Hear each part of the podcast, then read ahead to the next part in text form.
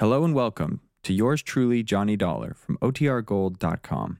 This episode will begin after a brief message from our sponsors. This is a horse on me. But I did find out that in a race for life and death, the police laboratory is where they make the photo finish.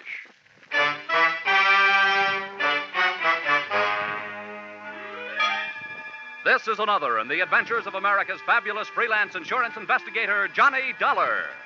At insurance investigation, Johnny Dollar is only an expert. At making out his expense account, he is an absolute genius.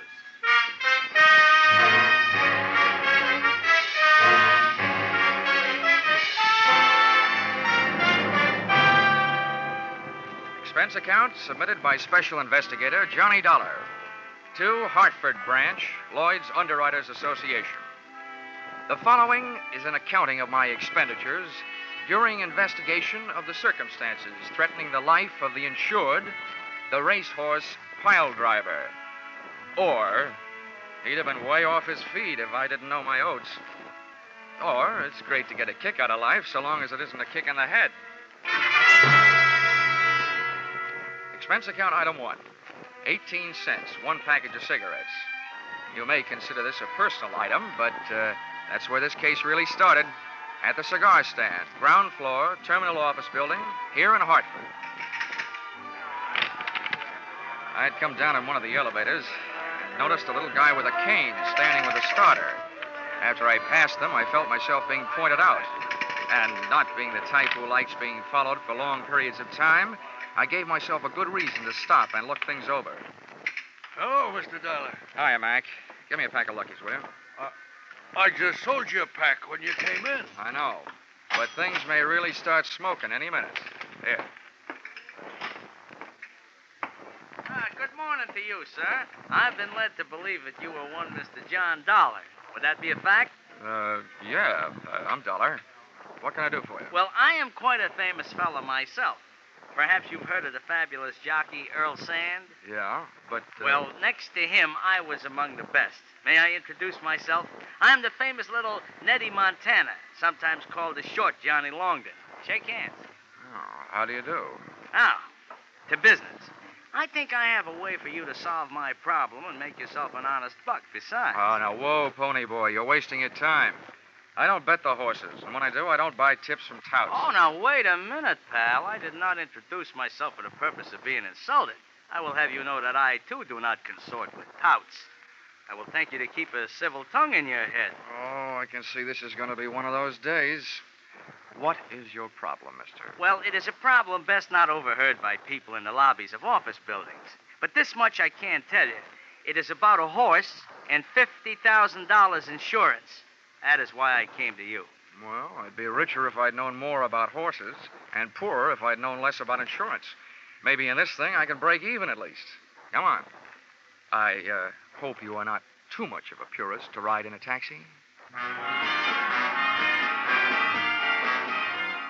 Little Nettie looked like he'd stopped growing physically at the age of 14. And every once in a while he talked like his mind had also called it quits at about the same time. The only thing slick about him was his hair. The only thing sharp, his clothes. Liars always talk too much, and little Nettie wouldn't say a word until we were inside my apartment. So even before he started his pitch, I half believed it.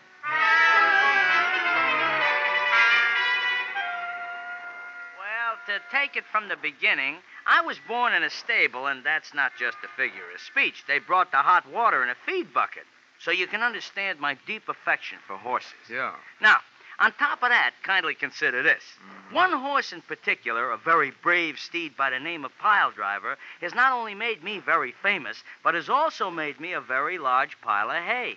I have ridden Pile Driver to a win position since he was a maiden. Pile driver, huh? Quite a hunk of horse. Aha. Ah, you remember. Yeah. Then you might also remember that he was on his way to becoming one of the big money winners of all time. Until I had to go and fall off a livery stable horse while teaching a girl how to ride in Central Park. It busted up my leg, and I might add, my future. To say nothing of pile drivers. He hasn't won a race since I got grounded. Yeah, well, what's all this got to do with insurance? Mr. Dollar, they are going to murder him. Oh? Can you guess why? I can try. Pile driver is heavily insured. He's also no longer winning races. He's also a man who can't have a family. No good for studs. So if Pile Driver should trip and break a leg, the owner would be entitled to shoot him and he'd still collect the insurance. I know, it's been done. You have hit the horseshoe nail on the head. Mr. Dollar, I have a considerable bundle of money stashed away, and I am willing to devote a considerable lump of it to the purpose of saving Pile Driver. Now, maybe you wouldn't understand such a thing, but I happen to love that horse. I understand it, Nettie. Where is he? Well, he is currently stabled at a track named Hiawatha. Oh, by the shores of Gitche Gumee? No, no, by the shores of Lake Michigan.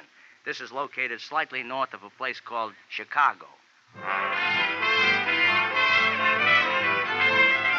Five telephone calls and a few hundred questions later, I learned that Pile Driver was insured by your company. Got the assignment and was on my way.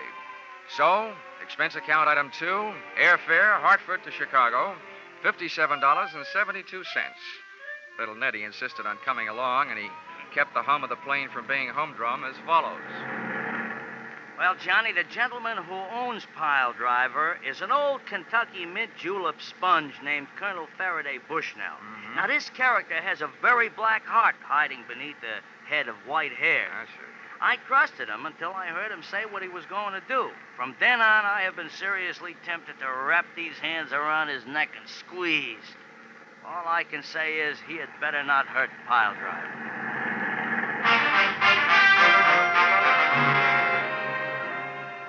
Expense account item three, $16.40. Cab fare, Chicago Municipal Airport to Hiawatha Racetrack. Arrival time, 10 a.m. To me, a racetrack always smells good of horses, green grass, and excitement. Here you driver. Keep the change. Well, this, as the saying goes, is it, Mr. Dollar. You'll have to take it from here.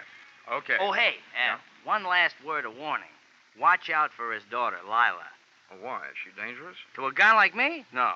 But to a guy like you, yes.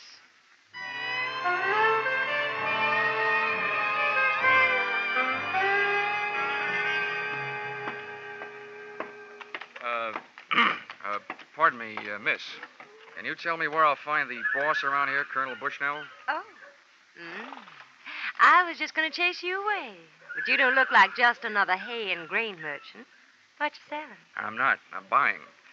Where's your daddy? How do you know the colonel is my daddy? Well, he told me he had a pretty daughter. Oh, well, thanks.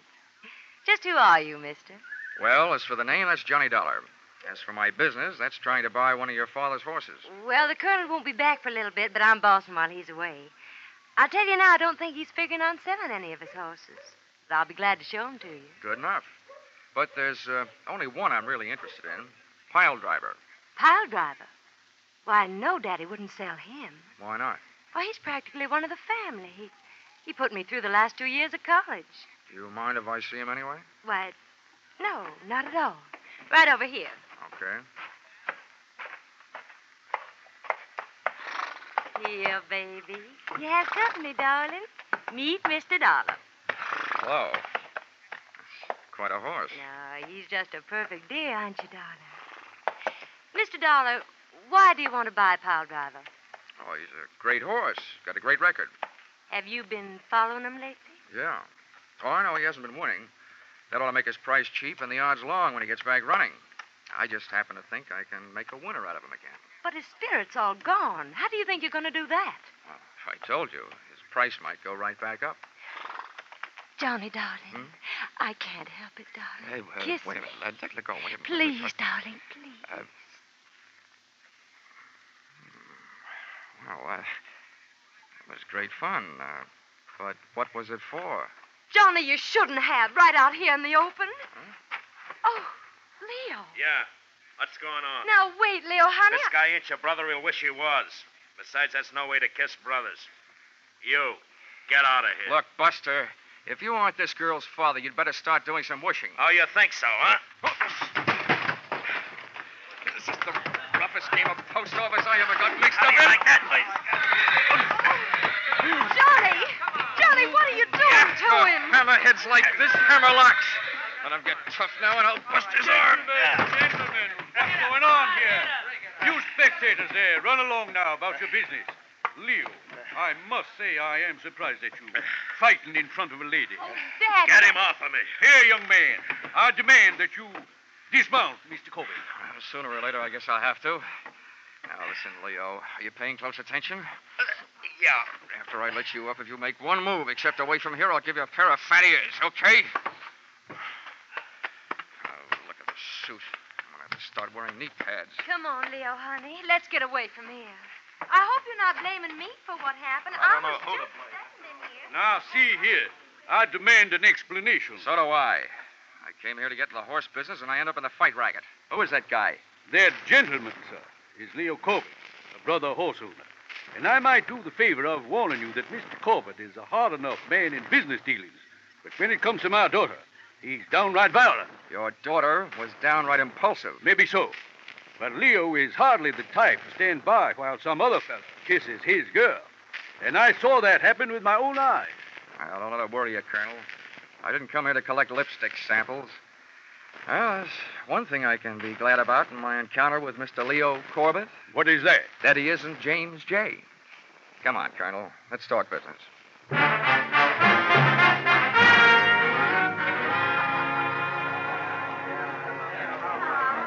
Hey, bartender.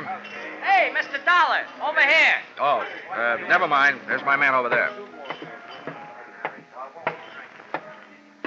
How are you, Nettie? Oh, I'm fine. Hey, but you, where did you catch that mouse under your eye? Oh, I'm sharp as a trap, I am. You were so right about Miss Bushnell. She's not only dangerous, she's daffy. Huh? I didn't know she could hit that hard. Oh, she didn't. Let's just say that she has a novel way of introducing people to her boyfriend. Oh. You know him? Leo Corbett? Well, if I knew any more, I'd be the Racing Commission's witness. He owns a string of very fast horses who run very slow until the odds get right. Then he bets them up to the brisket, wins himself a potful. It's also rumored that he is uh, stiff competition to the pari-mutuel machines. He books big bets among the owners. Well, they'll catch up to him sooner or later. They always do. Amen. But uh, about that Yeah? human glue factory, my friend, the horse killing colonel. What's with him? Well, I offered him $60,000 for pile driver. Huh? That's 10000 more than he'd get if he knocked him off and collected the insurance. Yeah, where are you going to lay your mitts on 60 G's? I haven't got that kind of dough. We don't need that kind of dough, little Nettie. You see, I told Bushnell that I was sending to California for my private vet, and that he'd be here in three days. And that once he pronounced the horse sound, I'd give him the money. Yeah, but that only means that pile driver is safe for another three days. And then what? In those three days, it's up to me to prove intent. And if it's there, I'll prove it. And have the policy canceled. Once that's done, he'll probably be willing to peddle the horse for 10000 That I can handle. But in the meantime, I'm not taking any chances, see? I'm keeping pile driver under my own personal eye. I wish you wouldn't, Nettie. We don't want the colonel getting suspicious. I can't help it, Mr. Dollar. I just can't help it. Okay, Nettie, but don't blow it. Be careful.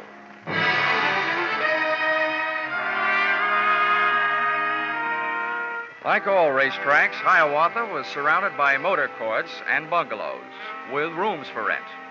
So, expense account item four, $3. Room rent. I set the tin alarm clock for eight and my ear for any time and went most of the way to sleep.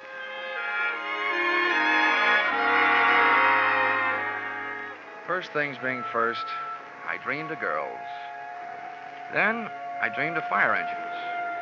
Then suddenly I realized why. I was hearing some. I bounced out of bed and over to the window.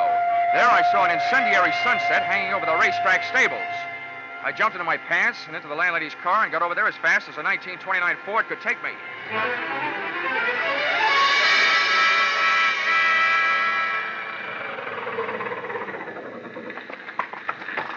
Hey, you.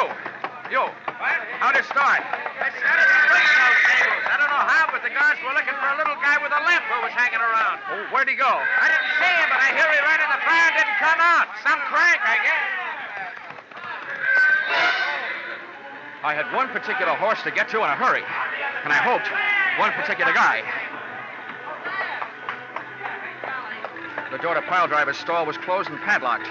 I crowbarred the stable out of the wood with the pick end of a fire axe.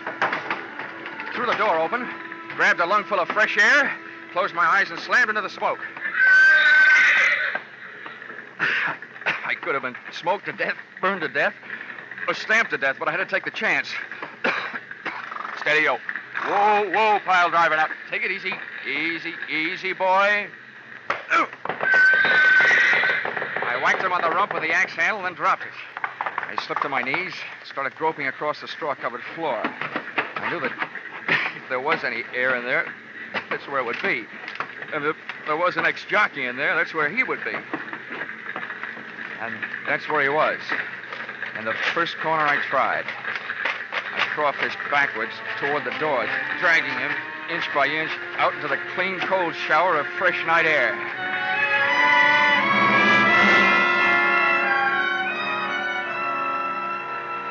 But I could have saved myself the trip.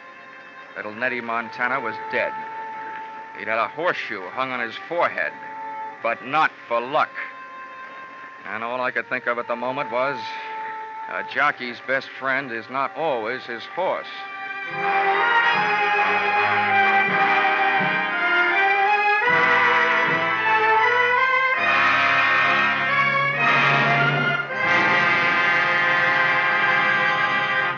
In just a moment, we will return to the second act of Johnny Dollar.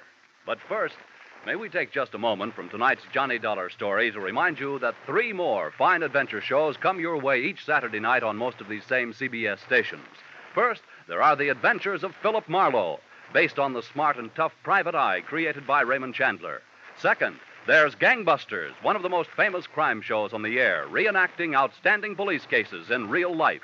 Third, there is Escape, a highly unusual adventure show which fulfills your need for escape. Hear these three Philip Marlowe, Gangbusters, and Escape, along with yours truly, Johnny Dollar, every Saturday night, won't you? Tune in, tune in this fall for the shows that you love best of all. Listen carefully. Here's the address. It's CBS, CBS. Now, with our star, Charles Russell, we return to the second act of yours truly, Johnny Dollar.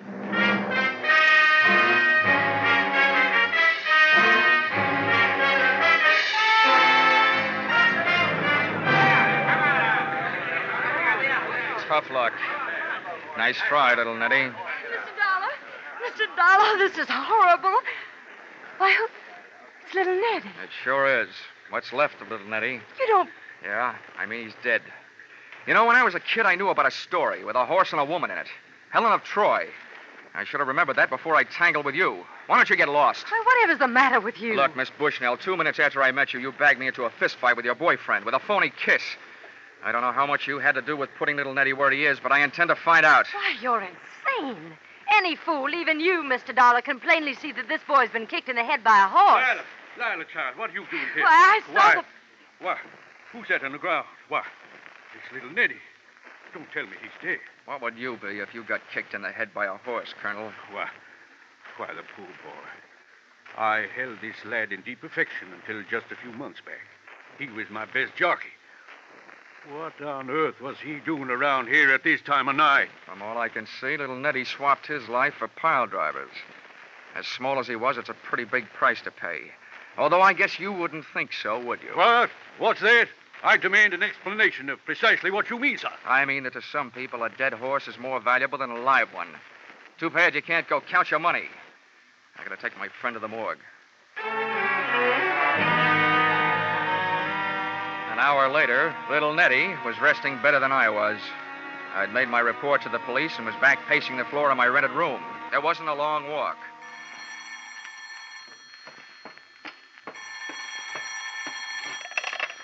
Yeah? This is Lila Bushnell. I gotta see you right away. Why don't you start another fire? That'll draw me. I didn't have anything to do with that fire, but I must talk to you right away. Where can I meet you? Have you got a car? Yes, yes, I'll come any place. Now, pick me up here in 20 minutes. Come alone, and we'll take a little drive to the country. I want it to be just the three of us you and me and the dewdrops.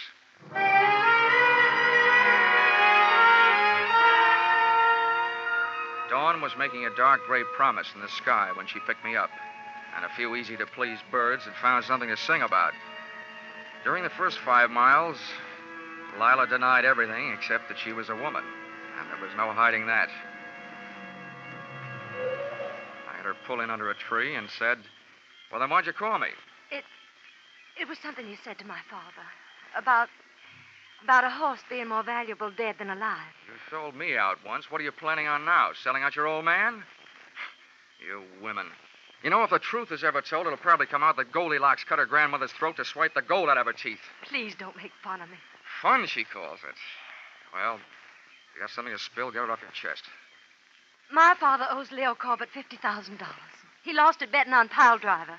Leo's been demanding his money, and Father doesn't have it. And I heard Leo practically order Father to destroy Pile Driver for the insurance. And what did Daddy dear say to that? He He said he'd do it. But I know he wouldn't. I know he didn't set that fire. How do you know? I. I just know, that's all. Now, that'll sound good to a jury. Why are you coming to me with all this stuff? Because you're our only hope. Can't you buy Pile Driver right away? It would solve everything. Everything but one thing. What's that? Why did you go to all that trouble to get me punched in the eye? Oh, that. Yeah. I just wanted to show Leo that he wasn't going to have everything his own way. And you look strong enough to do it. Wow. That's a stupid answer. Why not? Makes a stupid kind of sense.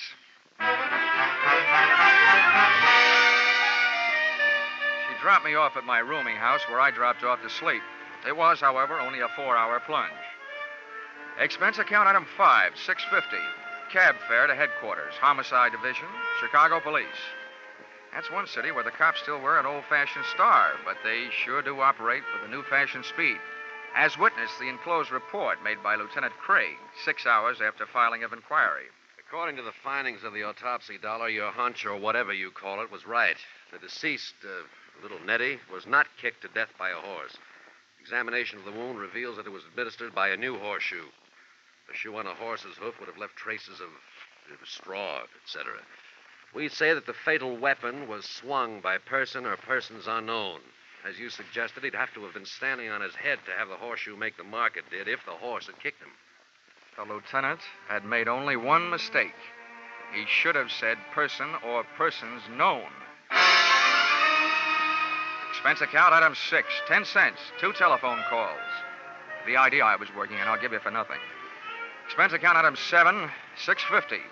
Cab fare to Administration Building, Hiawatha Racetrack, where the afternoon's program was in progress, and uh, where I got the wholehearted cooperation of the track officials and the use of a vacant office in which to hold the meeting I had set up. I sat myself in a swivel chair and waited.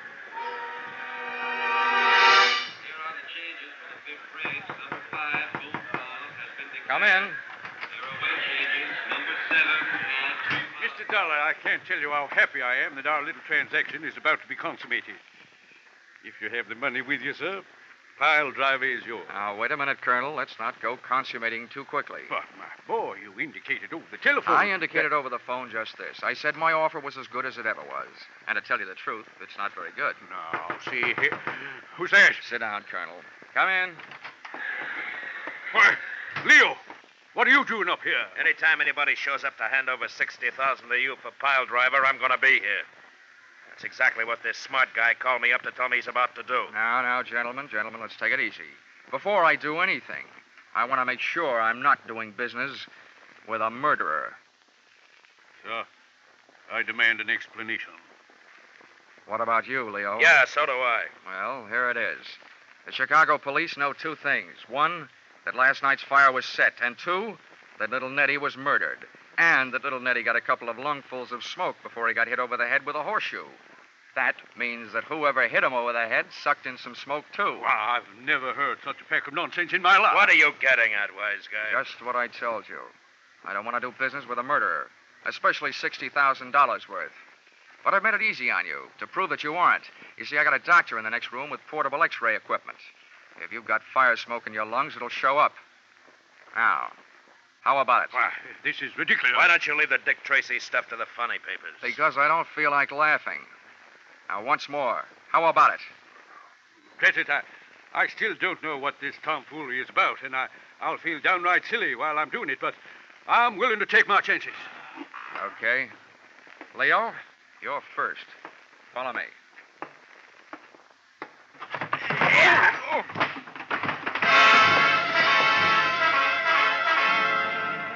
your back on a murderer is no way to stay healthy, but very often it's a good way to get him to make his move.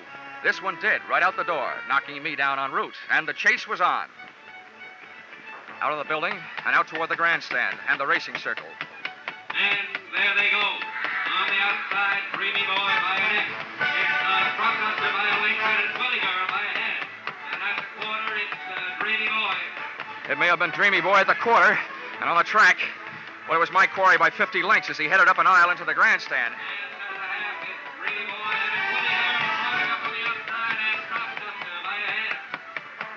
Dreamy Boy was still doing fine down there, and I was moving up, up here, but up near the top of the grandstand, and onto the ramp leading to the press box section.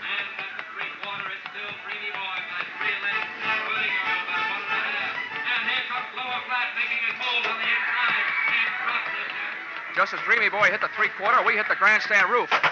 And then we went into the stretch. Hey, Corbett, it's hopeless. You can't get much farther. You're running out of roof. I slid behind a ventilator and showed myself to draw his shots. He was lousy. If he hadn't been, I'd be dictating this with an air conditioned elbow. Okay, Corbett, you've had it. I've been counting your shots.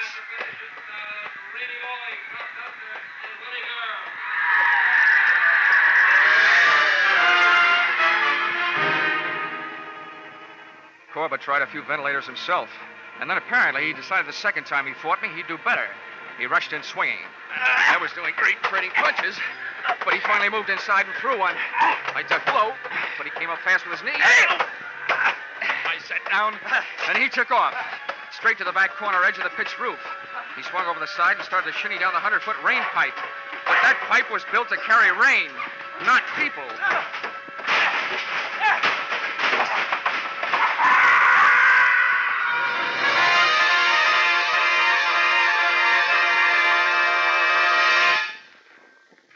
At the finish line of one tiny segment of the human race, it was gambler, arsonist, murderer, Leo Corbett, by a head.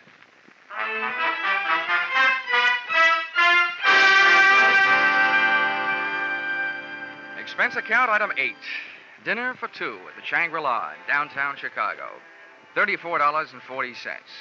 Uh, dinner itself only took 40 minutes and eight of the dollars. The rest of the evening and the money was spent listening to the story of her life. A story which would not, by any means, win any Pulitzer Prize, or for that matter, any husbands.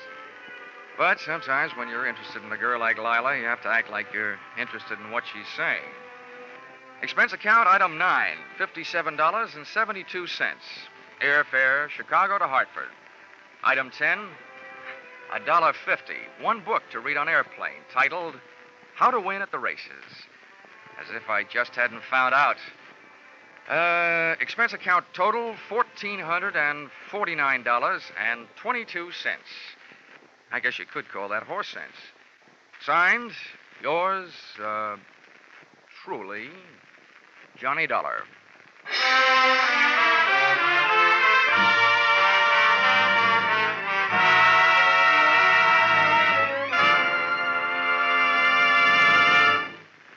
Truly, Johnny Dollar, is produced and directed by Gordon T. Hughes and stars Charles Russell. Script by Paul Dudley and Gil Doud. Featured in the cast were Bill Conrad, Doris Singleton, Jerry Hausner, Herb Butterfield, and Hal March.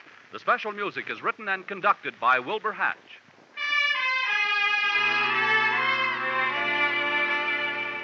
Be sure to be with us at this same time next week when another unusual expense account is handed in by yours truly, Johnny Dollar.